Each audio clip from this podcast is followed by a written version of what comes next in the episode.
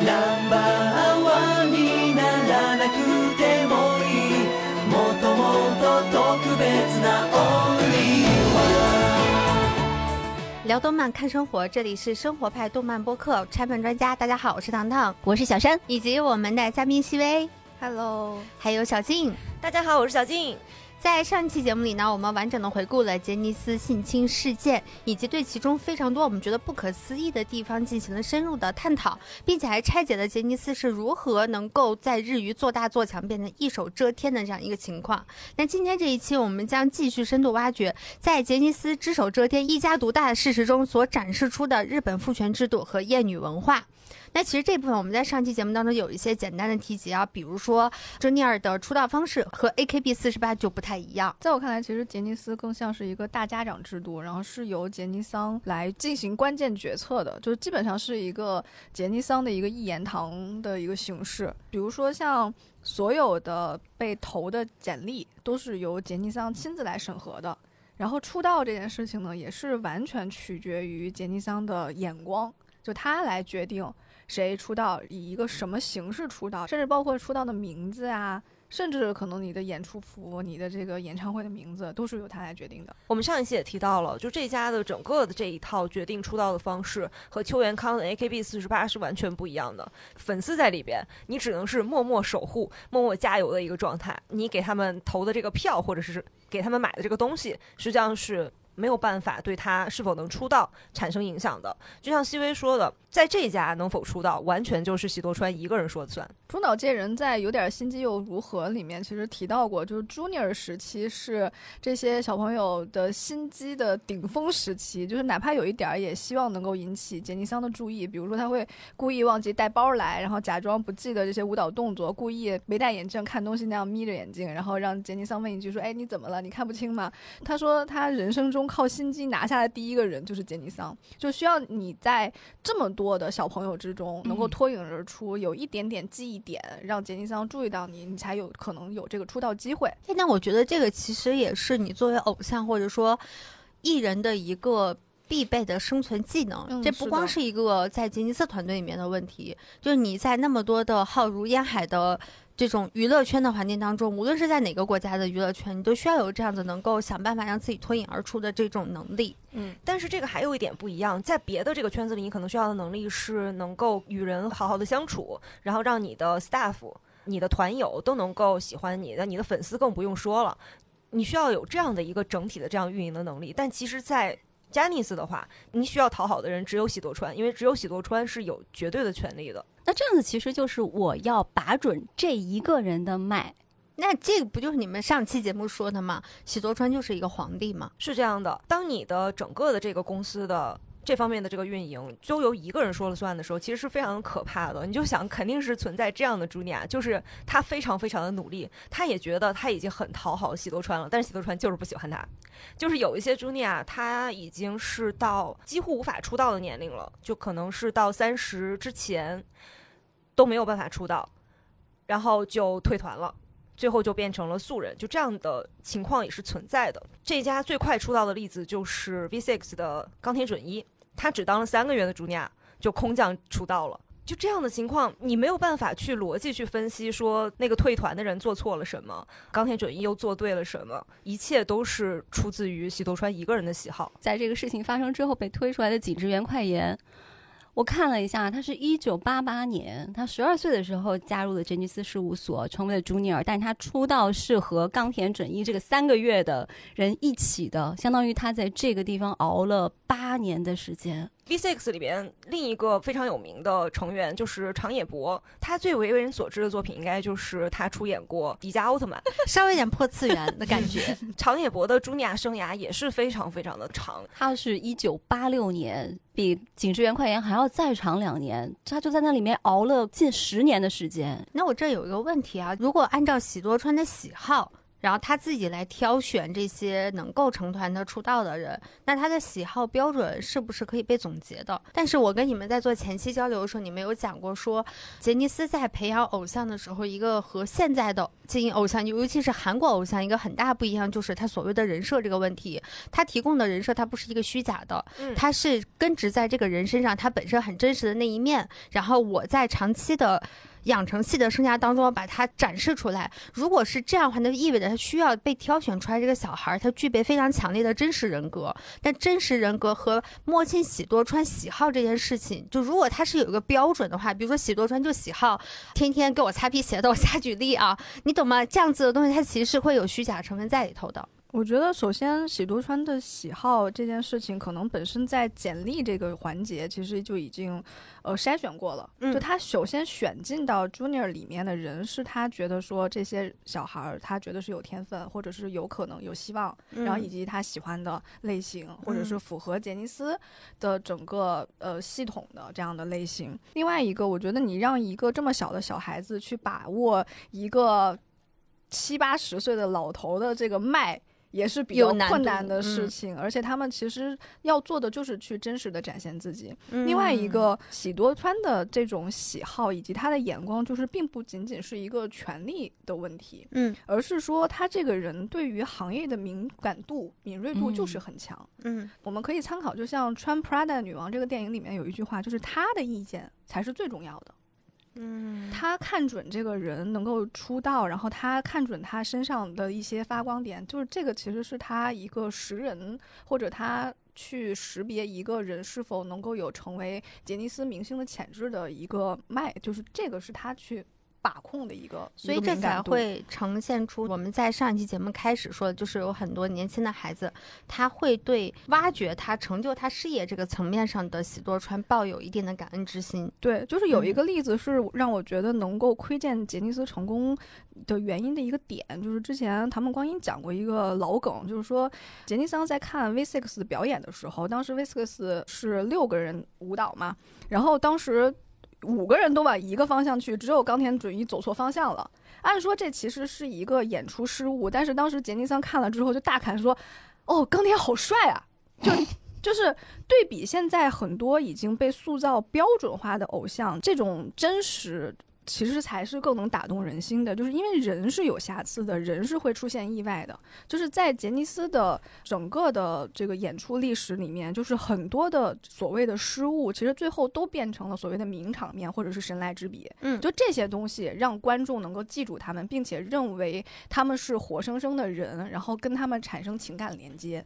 这个是杰尼斯做就是偶像跟别的以及现在的一些偶像的做法方式不很不大很大不一样的地方非常不一样的地方。我觉得这个地方一定要澄清的一个点，就是我们现在说加尼子里边，喜多川是一言堂，喜多川有绝对的权利。很多 Junior 可能会需要去摸清喜多川的喜好，但这个时候我们并不是在暗示这些孩子是有可能出于自己的意愿去接近喜多川的，我们没有嗯任何这方面的暗示。是我们只是在说，在这样的一个畸形的公司的体制下，喜多川的罪行是更有可能被掩盖住的。嗯，而且刚才其实西薇举的这个例子，也让我们看到，就是权力是一种怎样的魅力。它一旦是决定了一件事情，后面会有无数的例证，就是能够去佐证他。就是他选了钢铁准一，钢铁准一出道了，钢铁准一成为了大明星，所以他当时的那个眼光就是毒辣的，不管他是出于一个什么样的理由去选中了他。这个出道可能甚至是都没有任何预料的，就是包括当时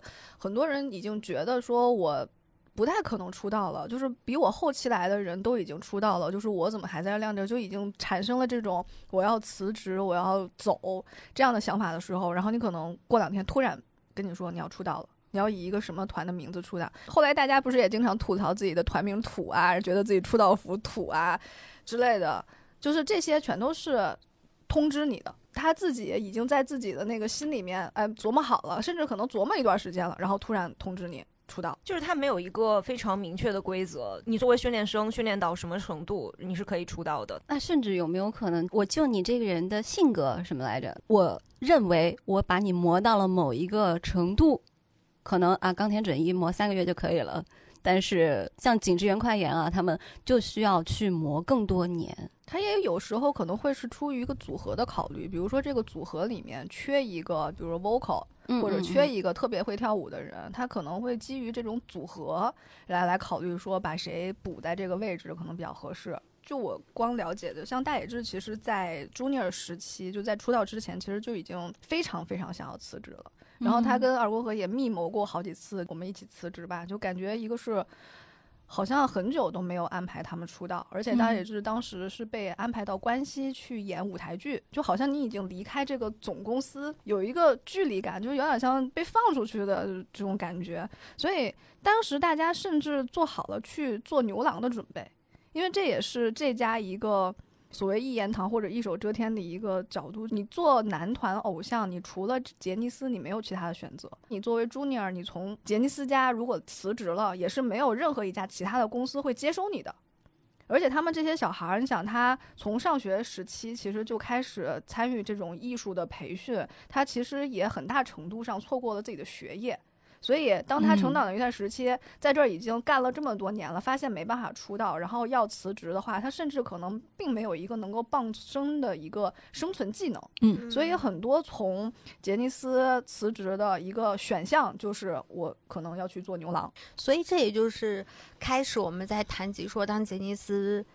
崩塌的时候，这些受害者要承担这个结果，他们甚至没有办法再找到一个更合适的工作的原因吗？对，因为你想，日本的男团偶像几乎就没有其他的选择了。女团其实除了 AKB，还是有很多其他的经纪公司或者是这种地下偶像的组合。而且我们在上一期讲过，杰尼斯在日语是有非常强大的掌控力的。你如果是从杰尼斯退团，你相当于基本就是退圈了。你不要想着说你离开杰尼斯还能够在日语发展。在杰尼斯这样的一个就是大家长制度下，其实是一个特别典型的，就是日本父权制的这样的一个制度。那它背后的逻辑其实是厌女的。但是我作为粉丝，我有一种被媚到的感觉，就是嗯我有被讨好到。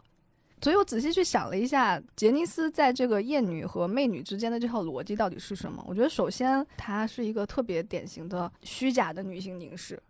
嗯，当我被媚到的时候，我觉得我好像是我好像在消费男色了对对，我在消费他，但其实他还是公主王子的那套逻辑。当我们去看待这些所谓的男色的时候，跟这些男人去看女色的时候的那个角度和我们怎么去看待他的那个方式是完全不一样的。嗯，就是我们觉得我们好像掌握了一种女性凝视，但其实这种女性凝视，我们去凝视她的时候，仍然是一种慕强。我有一种被宠爱，然后我认为他对我很温柔这样的一套逻辑。但是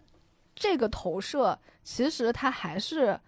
南宁的那套逻辑。我比较在意你刚才说的那个，比如说公主王子啊，或者什么，嗯我们去喜欢一些男性的偶像的时候，我会在意他是不是给我能够去营造那种虚幻的情感的交流，或者说是虚幻的我一种被他关注、被他爱，哪怕说我跟他没有握手会 什么之类的。我觉得这里面是有区别的，就是可能不同的粉丝投射在偶像身上的这个视角是不一样的。比如说，嗯其实有很大区别，大家能理解，就是有妈妈粉，嗯就是我每天都在喊这是我儿子，这是我女儿，然后还有就是女友粉，就是你想嗯象说这是我的男朋友，这是我的伴侣，还有一种就是我希望能够成为他。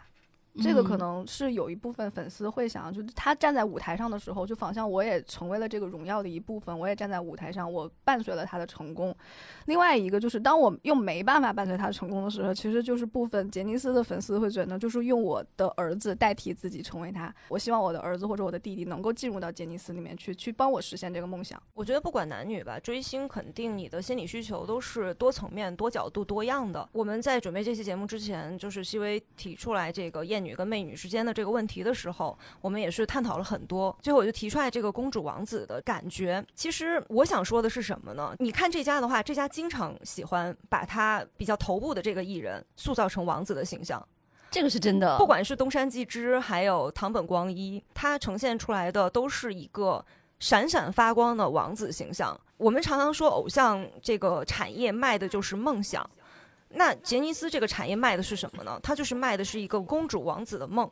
就是你粉丝去粉的时候，我爱的是这样的一个王子。但是其实我们仔细来想一想这个问题，公主王子这套梦想，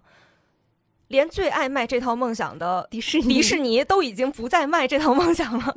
这套东西是非常非常过时的，它是把女性置于一个客体的一个被拯救的一个地位。王子永远是那个骑着白马赶过来，能够救你于一切苦难。一旦你找到了自己的王子，你于这尘世之中的所有的苦难就结束了，你们两个就 happy ever after，就是永远过上了幸福的生活。它就是这样的一套故事逻辑，但这套故事逻辑在新时代已经不被接受了。这个其实会让我联想到之前就是《大明宫词》里面有一句话叫“你把它放在女人的位置上，她就是女人”。这种单纯的调换位置，其实完全没有脱离掉这个框架。嗯，就是我们只是想用一种逆过去的形式说啊，我这样去消费男色，那是不是我就是女性凝视了？我是不是就掌握了这个权利？我是不是嗯就跟他调换了这样的一个权利位置？其实你在这个框架下没有调换这个位置，就是嗯你还是在这个二元化的这个框架下的。而是你的这种心态恰恰被利用成为了一种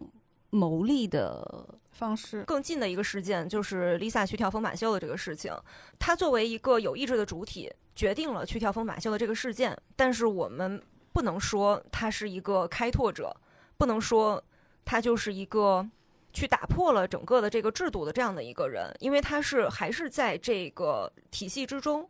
她仿佛是有选择的自由，但其实这一切都是虚假的。包括我们其实之前提到过的宝种，嗯，就是你觉得宝种它是一个女性的一个团体，你追的全都是女性，那是不是就已经跳脱了这个框架呢？其实还是没有。宝种所有的它还是以这种男艺和女对艺这样的角色出现的，只是它是由女性去扮演而已。但是它最后演出来的还是王子公主那套逻辑，而且他的男艺明显要比女艺重要的多。对，也受崇拜更多嗯，粉丝更多。然后他在这个整个公司里面承担的角色以及他获得的利也更嗯多。就像那些从宝冢毕业的艺人，明显发展的更好的，其实都是那些男艺的艺人。而且宝冢虽然它看起来是一个全女的女团，但其实它的真正的创始人、运营者都是男性。我哦，这样啊，哇哦，它的创始人是叫小林一三，他创立宝冢的时候，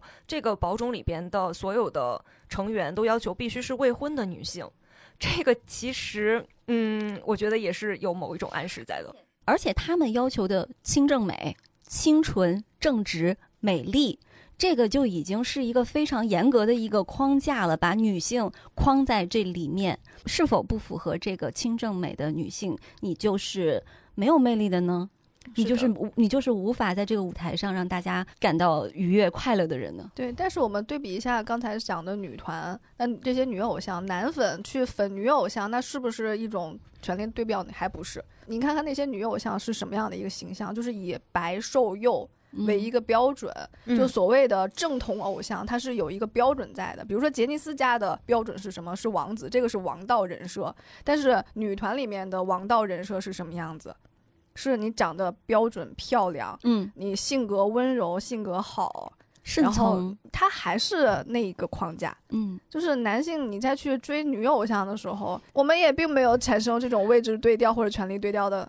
而且杰尼斯都是男偶像，嗯宝冢都是女孩子，嗯，这两个他最大的消费群体全部都是女性。你看，一个全男性的偶像公司，首先它是把女性排除在外的。嗯就是你作为一个女性，我再怎么喜欢这个公司创造出来这些偶像，我也不可能成为其中的一部分。它其实不可能成为我的梦想，我是永远都不可能成为这样的人的。就首先已经把这些女性排除在外了。就是所谓贩卖梦想，到底贩卖的是什么样的梦想？就是刚才小静说的，你被拯救的那个梦想。嗯但是嗯有一部分粉丝，我其实对他崇拜，但是我没有资格进入，我是需要通过他，以一种代入的方式，才能够间接的去分享到他在台上享受到的那种被爱和那种荣誉感。然后，所以这就是为什么说有一些粉丝会希望自己的儿子或者弟弟进入到杰尼斯里面去。但是你想要去分享这一份爱，或者是分享这一份荣誉和梦想，你其实只能去消费。首先，你要有一个粉级，就这个粉级现在是非常的单一，并且甚至是越来越细分的。就是我之前就被骂过，我之前就说了一句我是唐本刚的粉丝，大家就觉得你凭什么是唐本刚的粉丝？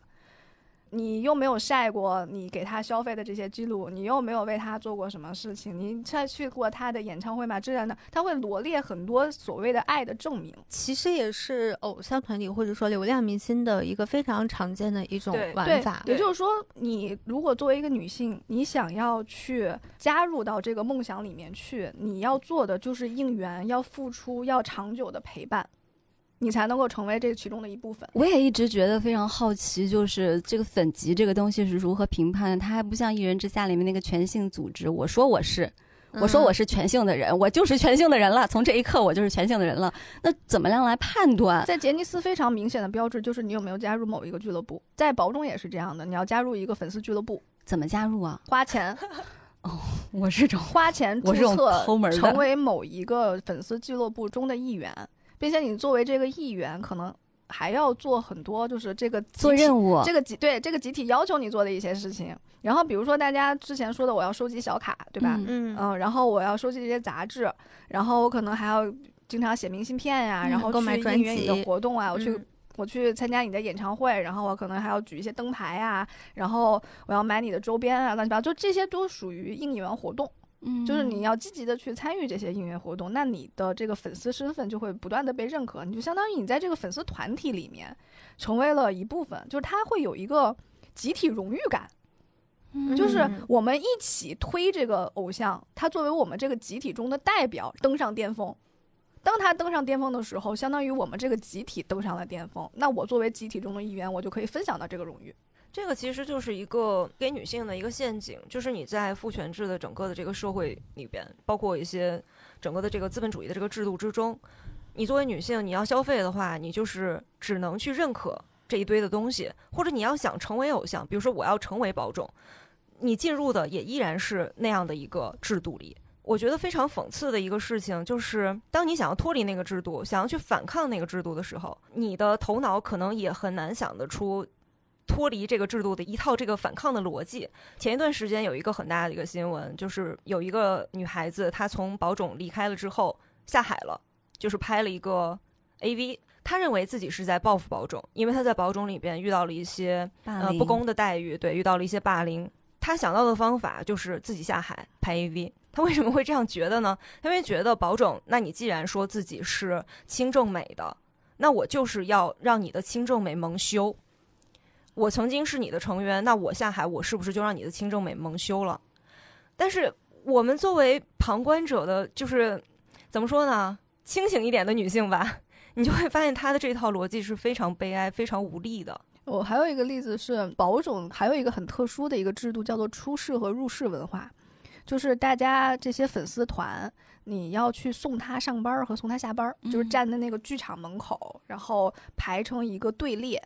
然后有一个迎接你的上班的这样的一个仪式，在这个上班过程中，你可能可以给他递信啊、递礼物啊这样过程，然后以他就进去演了嘛，然后你不就进去看完了这场演出嘛？看完这场演出之后出来，再站成这个队列，然后等他下班儿，这就是出世和入世文化。大家站成这个队列本身其实就是非常有组织的，嗯你要先找到这个粉丝的负责人，这个团体的负责人，然后他给你安排你可以站在什么位置，以及我们这个人的粉丝团我们站在什么位置，然后那个人的粉丝就是在那块儿排一排，就是好几个队列。嗯我有一个朋友曾经就参加过这么一次仪式，但是他后来有一次迟到了。他迟到了之后，负责他的那个粉丝团的那个负责人大哭，为什么我没有安排好我的队员，竟然让一个人迟到了？就是他们严格到这个地步，他会认为我们这个粉丝团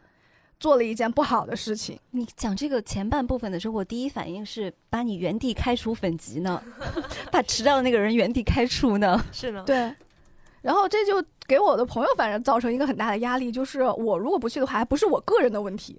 是这个集体出了问题。然后这个集体里面的负责人，他会承担很大的心理压力和责任。天哪，这是一个环环相扣的无意识的 PUA。对，是的，就是它非常的严格，在这种非常严格的情况下，你最后做出的就只有一味的去付出，然后花钱。花钱买罪受。然后，所以我就会去想说，那我们为什么要受花钱受这个罪，对吧？就是为什么要花钱受这个罪？我想了一个特别不恰当的例子，比如说，我特别讨厌美团和饿了么做的一些很擦边的那种恶心人的广告，嗯，对吧？但是我得吃外卖，我就只能用它。你说我不叫外卖了行不行？那我自己可能没有能力或者没有条件自己做饭，所以我我到底有没有更好的选择？就是我能不能脱离掉这个产品，我不去追偶像，同时通过自然的方式获取这种情绪价值？我觉得这条路其实是有很多地方是被堵死的。这也是为什么刚才我们讨论说，为什么很多的追星的粉丝都是女性？我觉得在一个非常庞大的。父权制的一个大的长期的制度之下，女性获得情绪价值的多样性的方式是缺失的。我会觉得会不会在日本那个环境之下，想要获取的话会更难一些。东亚三国手拉手，谁也别说谁。虽然手拉手，但是你看，我们都可以，就是比如说工作呀，或者是什么的，有很多东西可以分散掉我们的精力，或者说是让我们有其他的渠道去可以获得一些情绪价值。如果说在日本的话，那样的女性，可能你读了多少书，你出来就业一两年，很快就要结婚了，或者说是你长时间选择不结婚的话，你会承受非常非常大的压力，包括你怎么样从派遣变为正式员工，你的升职就非常困难。那他们其实是可以选择的东西会更少一些吧？之前有一个说法，可能不是特别的恰当，叫狂热追星没有原生家庭好的，就是他其实这个制度之下，他剥夺了。女性一部分被爱和爱人的能力和权利，嗯，它其实还不是说你成长了之后，你是不是有更多的生活方面的选择，你可以去做个现充，你可以不追星，而是说你其实是把他的商品毁掉了，然后再包装成一个商品卖给他。我觉得可以这样说，就是在东亚做一个女性的话，你可能会更多的处在一种。被虐待、被剥夺的一个立场中，你可能很难过的一个有一个充分被爱的人生，所以你就对这种偶像的情绪价值会有更多的需求。而且我发现，就是你通过追星这种形式，或者是哪怕说你买东西获得这样的情绪价值，比如说大家就刚才讲的 Lisa，或者是有很多人会讲说，我化妆就是为了取悦我自己，我穿成这样我是为了自己高兴。但是你通过这种形式获得的这个情绪价值，其实也是被塑造过的。就是为什么你觉得化妆和你被宠爱到是获得了情绪价值？你为什么会因此而感到高兴？其实这个也是被塑造过的。嗯，所以我会觉得说，不是就是我们不去区别说是日本文化的问题还是中国文化它有什么区别？我觉得反而是大家不如对比一下男性和女性在获得情绪价值的方式是有什么样的区别。因为这个东西很多时候是。特别的，你难以察觉的。我觉得更进一步讲，就是我刚才说的那个问题，就是你作为一个女性，你在这个社会里边就是没有那么被关爱的一方。我之前一直以为，在中国对婴儿的这种性别歧视，可能至少在城市范围之内已经是一个过时了的东西。但前一段时间，我听一个六层楼上的播客，然后他就讲说，其实这个东西在妇产科到现在依然是一个。很普遍的一个现象，重男轻女吗？对。就我是剖腹产嘛，所以医生说你基本足月三十九周，你看你什么时候打算入院？你的身体状况很好，你没有什么特殊情况哈，我不会说立刻把你扣着。嗯，然后我就说那我就选下周的哪一天？医生就懵了一下，他说你选这一天原因是我说我们家车不限号，因为我担心那天会有什么意外发生。如果我跟我的丈夫在医院里头，家里有什么事情的话，或者是我们这儿有什么事情，我的父母是无法开车来到医院的。然后紧接着大夫就问我说你要不要挑个什么时辰？我说为什么要挑？你们怎么安排怎么好，按照医院安排，我怎么健康怎么来，孩子怎么健康怎么来。然后后来我再去跟医生和护士在聊这个话题的时候，真的就是挑日子、挑时辰的，很多人的初步的愿望就是我能生一个男孩儿。对。我都震惊了，这是发生在北京市二零二二年的妇产科的一个真实的，就我自己亲身经历，我太震惊了。这他妈不是那种各种接男宝、接男宝啊？对，是的，窒息接男宝那种事情，我就以为还是比较限于不发达地区，我没有想到会从六层楼的嘴里说他亲身经历过的，就是说这个产妇她生下一个女婴之后，这个丈夫就说：“那我回家拿一下东西，然后就走掉了。”就是所有人家人全部走掉，只留产妇一个人和那个女婴在医院里，没有人管他们了，因为她生的是女孩儿。就那那我补充一下，就是在澳洲和加拿大，现在华人占比多的地方，已经出现了这样的性别比的偏差。对，也就是说，在华人社会，我们到现在至少到二零二三年底这个时间点，都还是有明显的对男性的偏爱的，而且这个是从出生的节点开始就已经确定了的。如果这个女孩子有幸能够出生，她降生在这世界上的这一刻，他面临的这个世界就是这样的。嗯，她就是没有办法被偏爱的，他很难很难获得足够的爱。这就是为什么我们刚才讨论的前面的那个问题，为什么女孩子会更需要通过追星去获得情绪价值，就是因为从她出生的那一刻起，面临的这个世界她就是这样子的，而她很有可能还不会是被生下来。对，在这个录这期广播之前，糖糖还问了我一个特别尖锐的问题，就是说，他说我作为一个女权主义者，我为什么要去追星？就是我其实非常清楚的知道，它背后是一套厌女逻辑，但是我还是做了杰尼斯 二十年的粉丝，以及还在持续的追星。我觉得对我个人角度来讲，我发现我是缺乏一个代入成为什么样的人的这样多样性的选择的。我可能不是属于那种就是，呃，我希望被宠爱的那个类型的粉丝，而是说，当我看到我的偶像或者我喜欢的这样的一个角色站在舞台上的时候，我其实会有一种，我也希望可以成为这样的人。就是我相信有一大部分粉丝可能会是这样的心态，就是我很希望能够成为这样的人，但是我也想闪闪发光。对，我也想闪闪发光，我也想这么多人在爱我，但是我们俩有就是非常明显的生理上的这样的差别，但是我我在只能是尝试说我哦，如果我是一个男性的话，我是不是就可以做到这样的地方？但是这中间其实会有这样的一个很大的一个隔阂，就是隔着一层，我需要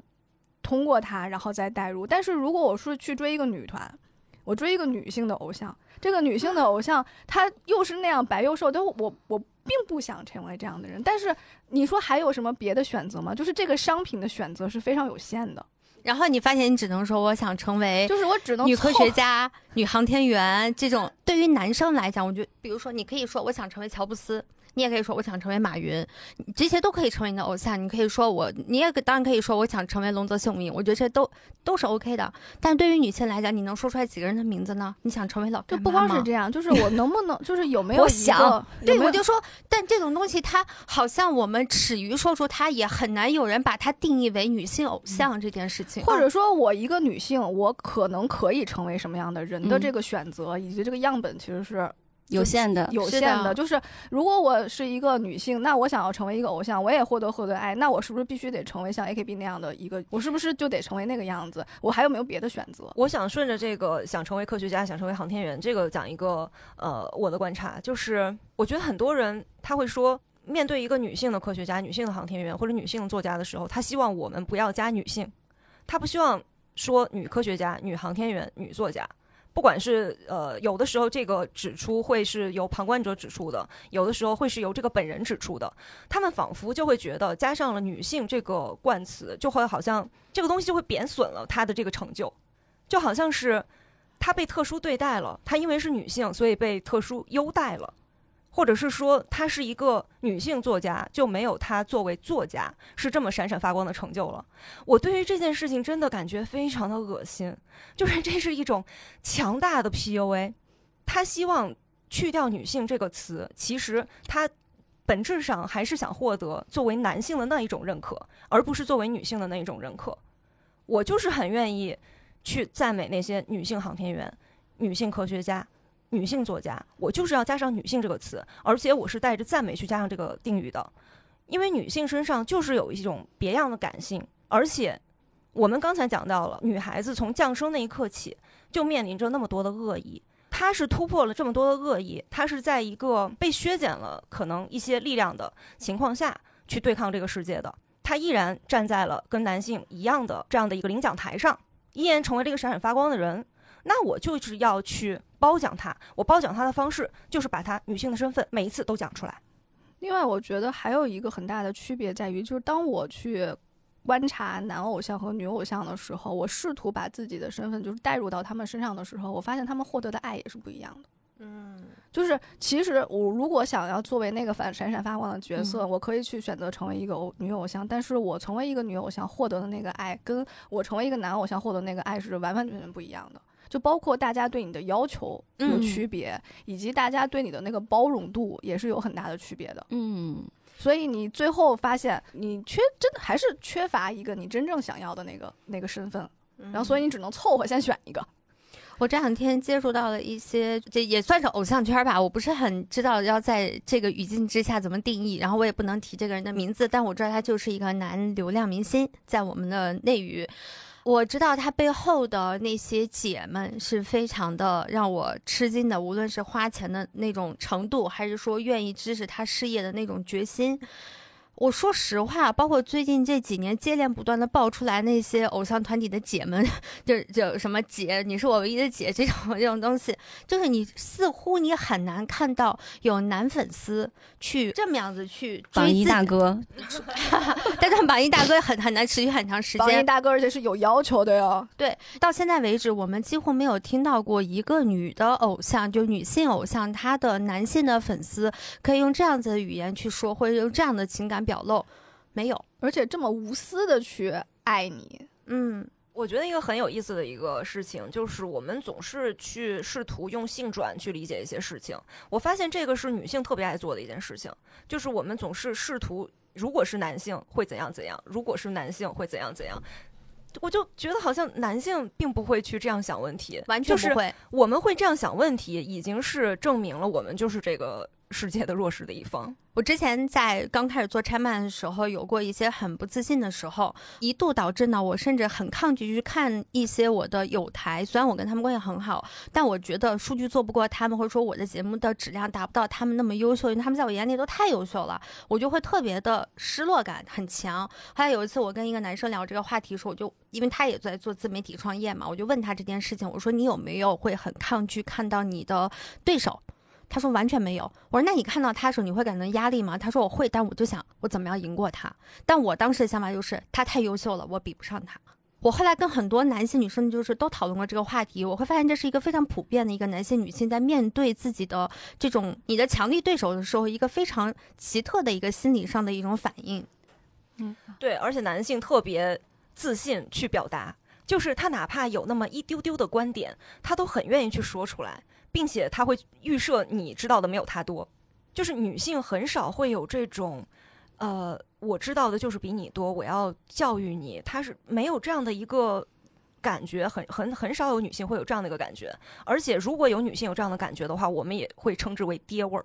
然后我我个人追星这件事情呢，就是我可能跟小静还有一点不太一样的地方，就是虽然同为杰尼斯家的粉丝，但是我是一个 CP 粉，就是我是一个就是腐女，就是这个可能也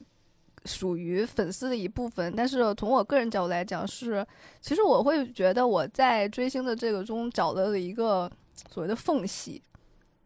就是嗯，首先这一家是一个卖腐天才。就是它的整个的卖腐文化其实是非常的普遍，然后并且是很深，而且营销很久的。就尤其其实杰尼桑，我觉得在这方面也是一个天才，就是他们会安排同团的人，因为就是有一个说法叫做又渲染，就这个嗯是我会特别磕的一个点，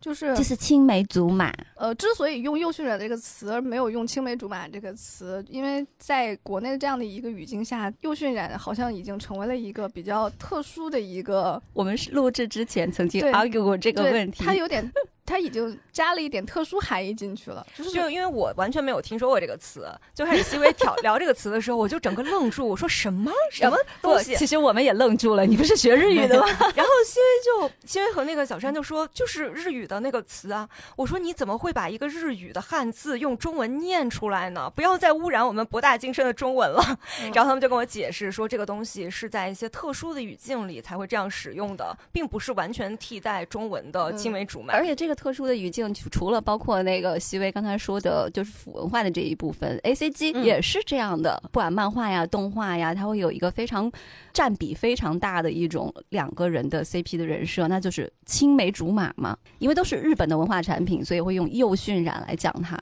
我觉得就是，嗯，这家的这个背后的这个厌女文化，其中腐文化这一点，其实有一个最典型的就是所谓的日本的这个少年爱这个文化嗯基础。就是之前在上野千鹤子老师书里也专门的提过这样的一个概念，就是说一个自由民的少年基于自由意志主动成为性爱的客体。我觉得其实从他讲这个角度是一个怎么讲男性爱男的方式，嗯就是他整个其实是首先将女性剥离出去的。呃，日本其实最早的那个耽美文出现的时候，当时其实他也是呃爱慕一个男性嘛，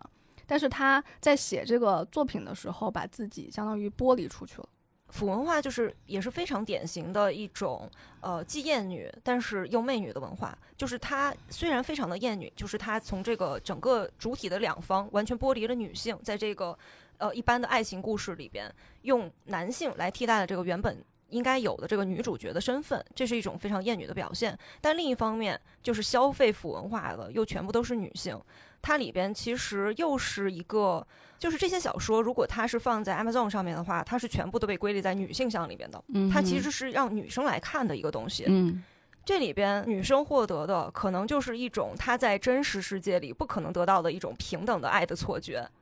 就是她通过成为这个男性，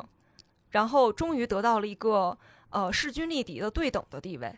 嗯嗯，对，这个就是我我那天仔细想了一下，就是说我们在磕 CP 的时候到底在磕什么？就是我发现我们在磕的其实是一个，首先这是一个亲密关系，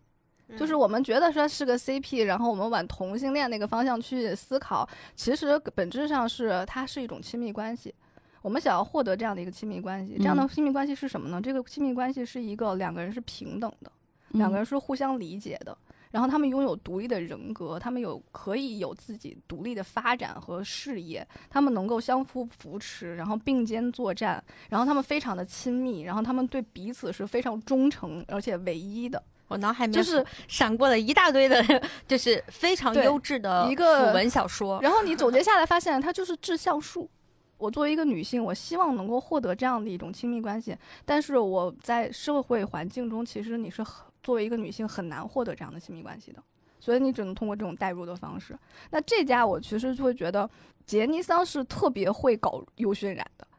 就首先他们从朱尼尔开始，然后就培养这些人，然后把他们安排到同一个团里面去，然后一路发展，并且他在一个娱乐圈这样的一个非常特殊的环境下，对这个亲密关系进行了一个捆绑，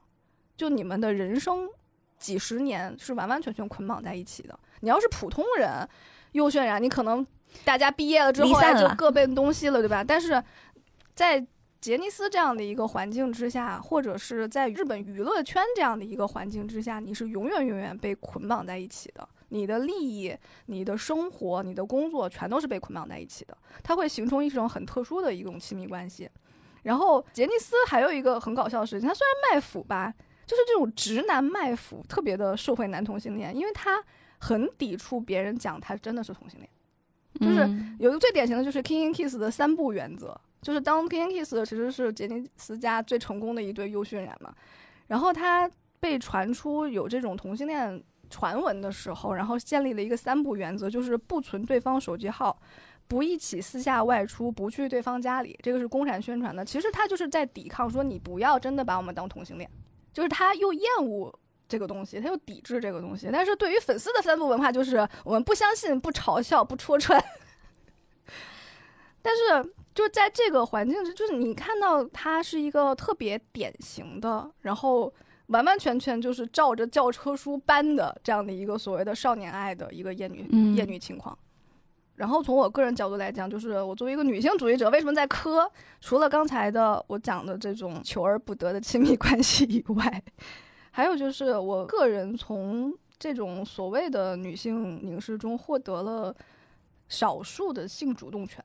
就是在我的脑内，我可以控制他们，想象他们，按照我的想法去做一些事情，去安排他们，然后去操作他们。就是只要是在我的同人范围之内，由我说了算。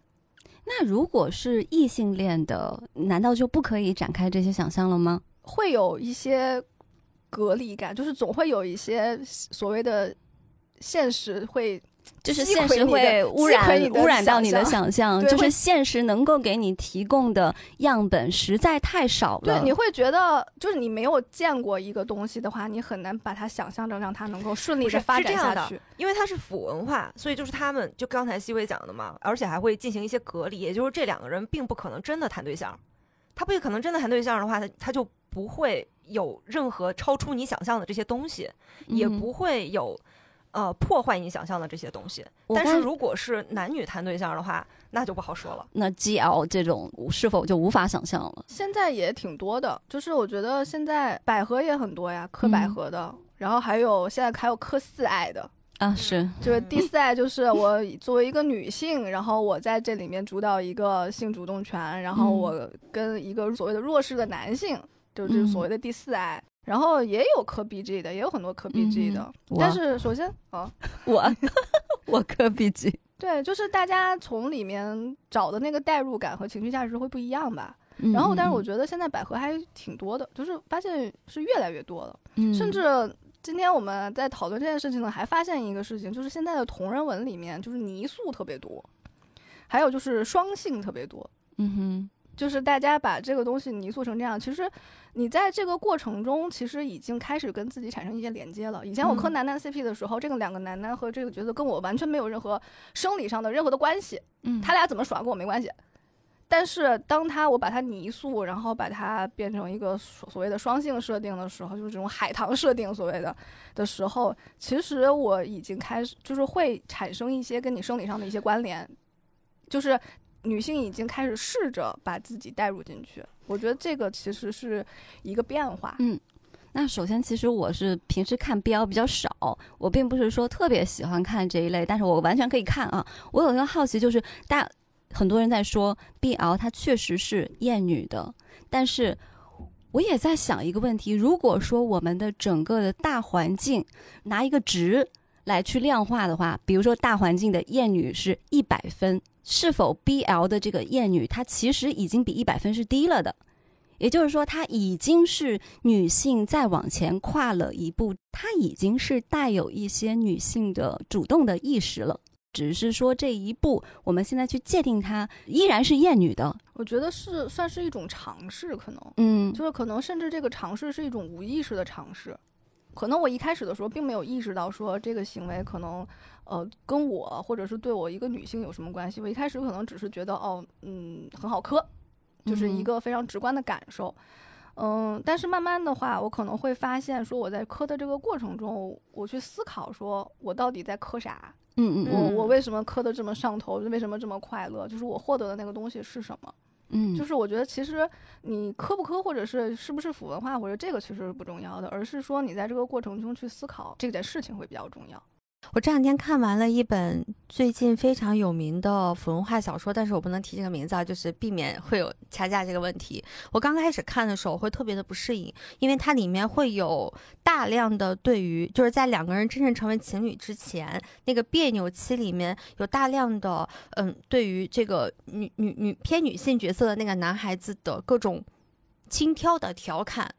然后我当时我还跟小婵吐槽过这个事情，我当时觉得非常的不舒服的点就是在于我清楚的知道，这虽然在设定里面是个男性，但他。但他投射的其实是女性本身，然后我就看到了我过往在生活当中所有的那种调侃女性、性骚扰女性集大成的那种场面，你知道吗？但是随着故事的展开，当他们的情侣关系逐步稳定，然后大家也通过这个男孩子做的所有的事情对他能力有认可，以及他的这个伴侣在里面也是个非常强的一个角色，双方都变强了之后，大家就重新回到了一个对于慕强的强者的一种崇拜、认可的一个状态。对，到这个阶段下，我不会再产生任何生理上的不适，但是我看完之后又仿佛觉得哪里不太对实际。上，这个东西它如果是不是 BL 是 BG 的话，那你刚开始他轻佻的调侃的时候，你就觉得这个男的是个大傻逼。我之后不想再看到你说任何一句话了，你赶紧从这个地方消失，这个小说赶紧完结，因为它是会直接的勾起你很多很多很多创伤性的回忆的。是的，但是他把它换成了一个男性，你可以从一个旁观者的态度去看，这个时候你获得了一个抽离出来的一个安全感。他在一个我觉得有一些不适，但是不是不适到这男的该去死了，嗯嗯嗯，然后你去看这个东西，嗯。这个东西其实它就是通过将这个女主替换成男性，其实就是剥离了一些女读者身上的耻感以及被嗯苛责的恐惧。嗯要看的时候，他会觉得没关系，这是个男孩子他做的事情。那我作为女性的话，我是很安全的，我可以嗯去好好的去旁观他的这个爱情。但他的爱情逻辑可能还是基于 BG 的，因为我们现在确实只能够想象这样的爱情。对，嗯所以刚刚你们在说这个问题，我在想说，后来我知道他这个小说作者是个女孩子，而且写这本书是她非常年轻，应该是二十出头的样子。就我在想说，他可能为什么两个人到最后各干各的事业之后，他的 CP 感特别特别少，因为两个人都不在一个城市里面待着，就是各自搞各自的事业。你虽然看着感觉好像很舒服，是因为他回到了一个你常规认知之下的一个你对于志向树般的这种亲密关系的一个想象当中，但是。它又是个腐文，但你又没有磕不到 CP 了？后来，所以就很奇怪这个感受。CP 感或者说情感最浓的那一段，恰恰是前面两个人有很多嗯，比如说床戏呀、或者说在前面的那种 这是可以讲的吗？这两这两个字应该还还好吧？就是一旦让他们进入到一个稳定关系，就是这个 CP 感就逐渐减弱。哎，这是不是也是一种就是对于 CP 感的这个想象？就是你难以去想象两个真的是势均力敌的人，他们组 CP 的时候是一种什么感觉？我觉得是作者，至少我看的那个小说作者，他没有办法去想象，因为首先他太嗯年轻了，嗯他可能真的很难知道这种复杂的情感关系应该是一个什么样的变化。然后其次就是，我觉得在我们的生活当中，势均力敌的，一般你可能不太容易看得到。是的，嗯，我我举三个不同形式的例子，嗯。一个就是这种所谓的，在我眼中看起来就是性转的娇妻文，就是这个所谓的受方的这样的一个角色，他其实本质上你把它换成女的没有什么差别。嗯。然后他整个的这个故事情节写下来，其实还是偶像剧那一套，嗯。说明这个作者他在代入的时候，首先他就看过偶像剧那那一套逻辑和相处嗯。方式，然后或以及说他想要尝试去代入到这个女性角色中，就是或者是所谓的受方这个代入中的时候，她能够想象的还是。所谓的王主公主的那一套，就是被拯救和那什么。当她希望说这两个人我磕他俩的时候，他俩的相处模式还是那一套逻辑。是，就这个是一个层面，还有一种是，它有一些文里面会设置一些女性角色，就比如说这两个本来是俩男的谈恋爱，但其中一个啊就交了女朋友，造成这种两个人之间这种产产生情感上的分歧，或者是一方我不想当同性恋，我要抵制自己的这个心情，然后我试图去交个女朋友，这个女性角色在这里面完完全全是一个工具人和陪衬的角色。嗯，有时候可能还是一个有心机的反派。对对，是个嗯反派的角色。然后，甚至我觉得有一些呃女性作者在去写这样的文的时候，她包括像娇妻文里面，她有一个潜在的台词，就是我不配，嗯，就是我不要去干扰他们两个男人之间纯粹的爱情，嗯就是女人不要出现在这里面。就是其实她的潜在逻辑就是我不配。然后，但是呢，你要是说弱化男性角色，就是把男性角色往女性角色那个那那样的一个设定上去靠，还有一其实还有一种，我觉得会不太一样的形式，就是它也是把男性角色弱化，比如说 A B Over，嗯，他也是嗯把男性角色弱化，但是我我见到有一些文里面，其实他是这个女性作者相当于掌握了一个权利，嗯然后我去糟践你，你知道吧？就就也不算糟践你吧，就是我去在里面去，呃。嗯，以一个上位者的这样的一个心情，然后对去对摆弄你去对待你，然后让你在我的这个世界观里面，或者在我的这个小的个人这个阴暗的世界里面，成为一个弱者的角色，或者是让你去体验一下，就是女性或者是一个弱者，嗯嗯嗯就是把你拉下神坛的这样一个形式。A 这两个这个 A B O 这个文，它本身就是一个非常女性主义的设定，它的提出者其实就是一个女性作家。这个时候我们就能够看到啊，就很讽刺。我们在文学里边想要去表现说男女完全平等的爱情的时候，我们其实就是没有办法套用现实已有的这一切的设定的。其实 A B O 文本质上它就已经是个科幻文了。就是它的世界是完全架空了的，它是想象说世界上有这三种不同的人类，然后在这样的设定之下，然后再去想象不同的搭配之间会产生怎样的爱情，它其实是对现有人类社会不可能有的一些关系的一种思想实验。对，A B O 文其实相当于它呃拉平了男女的生理差别。就是男性也有 ABO 三个类型，女性也有 ABO 三个类型，然后它进行组合搭配。它不再是建立在男性和女性二元化的这样的一个构架之下，而是变成了六种性别。你们想到 A B O 的时候，我就在想，我当时看《神们自己》的时候，就觉得他是没有性别的，但就是理者、情者、抚育者，就觉得、啊 这个设定太好了。说话听你们讲完之后，我就更加觉得，就是所有就是创作 BL，不管是漫画呀还是小说啊这些的女孩子们，因为确实作者几乎都是女孩子们吧，对，你回头再定义，她是在厌女的框架内的，在我看来，她们依然是往前走了一小步。不管是我去通过这种调侃去反抗，还是说通过摆弄这些人去宣泄我的一些潜在的愤怒吧，控制欲吧，就是掌握一些主动权和控制欲。其实都是就是在我看来是好的东西。这个女性主义本来就是一个不断进化的一个东西，就像我前面讲到的说，我不希望去掉女性科学家前面的这个女性这个定语一样。嗯、这是我作为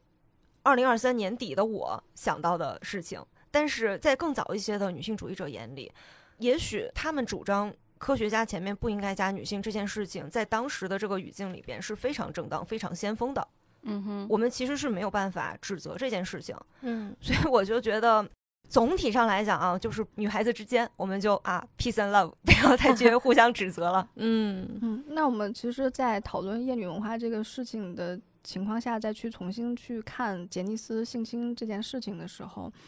呃，其实我之前有考虑另外一个问题，就是说，如果这个公司或者说这个被性侵的这个客体是女性，如果是一个女团的公司出现这样的事情，我觉得跟现在杰尼斯出现同样的事情是一个完全不一样的一个情况。嗯就是我其实会觉得，从结果上来讲，可能并不会导致这个公司解体，或者是有这么大的一个回应或者转变。之从之之前的种种 例子来看，但是我觉得它的社会舆论也会非常的不同。嗯，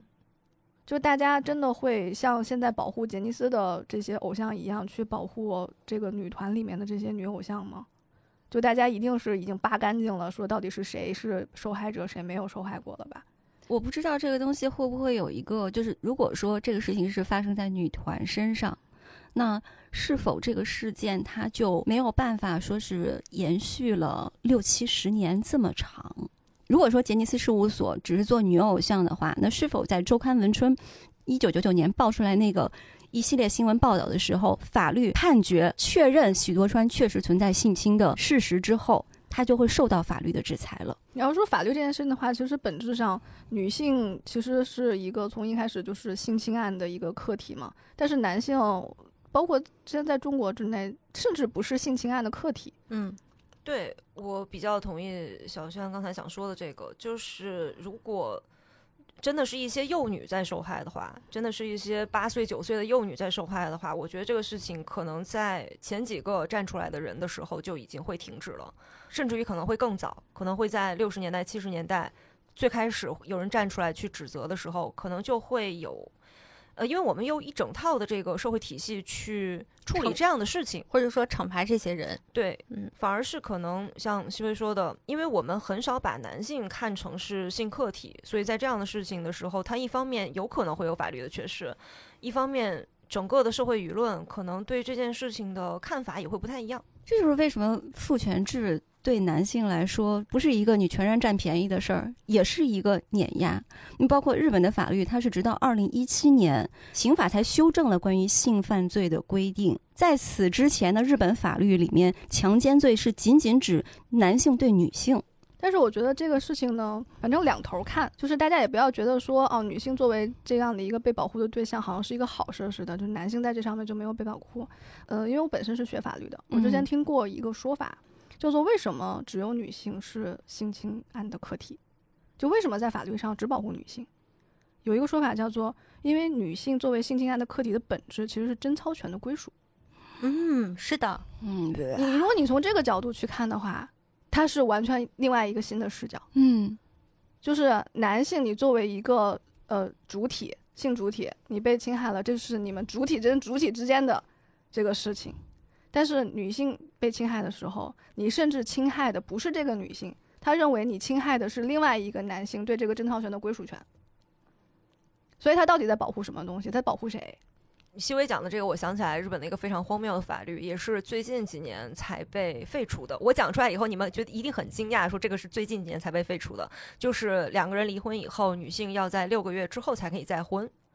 这个其实也是为了去保证她如果在这个期间怀怀孕生下来的孩子到底是谁的。哦，他已经被废除了吗？这个这个法律应该是被废除了。现在日本吵得很凶的一个，也非常让我们作为中国人匪夷所思的法律，就是他们在争能不能夫妻别姓、选择性夫妻别姓制度。这个事情叫选择性夫妻别姓制度，已经吵了好多年了。我每次看到这个热搜，我都觉得头大。就意味着说，如果我跟谁结婚，然后我可以选择不要冠信他夫姓，对，你要知道，我只是可以选择不姓，他不一定是冠夫姓，呃，也有极少数的例子是冠妻子的姓，但是他们目前的法律就是，你们两个如果入籍了，也就是说领证了，进到同一个户籍了的话，你们就必须是同一个姓氏。反对要么者跟老公，要么跟老婆。对嗯，反对者是说，如果我同意选择性夫妻别姓的话，我就打破了家庭的这样的一个稳定，羁绊。嗯，对嗯嗯嗯，对我们两个必须是同一个姓，我们才是一家人。这个问题放在国内就是孩子的关姓权的问题，到底是归属于谁？对，你讲的那个就是丈夫和妻子结婚之后，丈夫姓妻子的姓，有很多的案例是你入赘嘛，比如说呃，我一些大企业，对但是他只有一个女儿，这个时候我就要你呃入赘，完了以后你跟我女儿的姓，我就把你当做儿子一样，你才可以去继承我的家业。这个入赘是一种情况，但也不一定是完全的都是这样的情况。呃，但是目前我看到的例子都还是女性这方肯定是作为权力的上位者的，嗯，他才会能够去选择这个家庭，才会去选择女方的这个姓。目前看到的都是这样的情况，包括我刚才提到的广末凉子，她的那个丈夫也是选择了姓的姓广末凉子的那个姓。嗯，我补充一个，就借着西薇刚刚说的那个层面上，我补充一个案件啊，就是也是前几年爆出来的，就是成都有一个呃中学的老师，他是从二零一零年起到二零二零年期间，然后多次以心理疏导和聊天虚构的幌子单独约见学生，趁机猥亵和性侵，然后他约见的都是男孩子，后来应该是中间有几个孩子就是上了大学还是工作了，然后逐步把他揭露出来了。二零二零年的时候，就是数十名受害学生就勇敢的站出来，把他举报了。然后这案子呢是在二零二二年判了的，判的时候，他的最终的结果是以强制猥亵罪，不是强奸的，是强制猥亵罪，判了被告人梁某有期徒刑八年，释放之后五年内不得从事教育和培训相关类的才工作五年啊，然后在这个案件进入司法的程序之后呢，这就有新闻是这么定义的：说这是我国首例男性教师大面积猥亵十四周岁以上男性学生而进入刑事司法程序的案件。所以这就对上了刚刚西薇说的那个，为什么只有女性在强奸案当中被定义成了被侵害、被伤害的那个人？因为我觉得有一个嗯非常大家能想象到的一个对比，就是当这个课题是男性和女性的时候，他的这个承担的这个社会压力，就作为嗯受害者承担的这个社会压力，以及你是不是还能够重新。呃，整理好自己再出发，然后去过你自己的人生，这样的和社会环境差别其实是非常的天壤之别的。嗯就包括你付出的代价，以及你想要去伸张这个正义，想要去付出的代价，你接收到的这个社会压力和舆论压力是嗯非常大的。我觉得这次在加尼斯这个事件里边，愿意站出来的这些男性也都是非常非常勇敢的。就是我前面也说，如果没有他们的话，加尼斯这座大厦的倒塌是几乎不可能发生的，他很有可能就这么继续苟着。虽然喜多川已经死掉了，但是整个的这套运营的逻辑已经成熟的运营逻辑，很可能还会持续很长的时间。就是因为不断的有人愿意站出来，所以这件事情才会最终的拿到台面上来说，被清算的如此的清楚。嗯，所以我们刚聊那么多，已经不可避免的涉及到了一个新的问题，那就是说我们对于未来偶像的想象，以及说在娱乐产业或者在偶像这个行业，我们是不是有机会去摆脱厌女文化和父权制对我们的影响？那我觉得这就是我们下一期要去探讨的一个话题。那感谢听到这里的听友们，我们下期节目再见喽，拜拜，拜拜拜拜。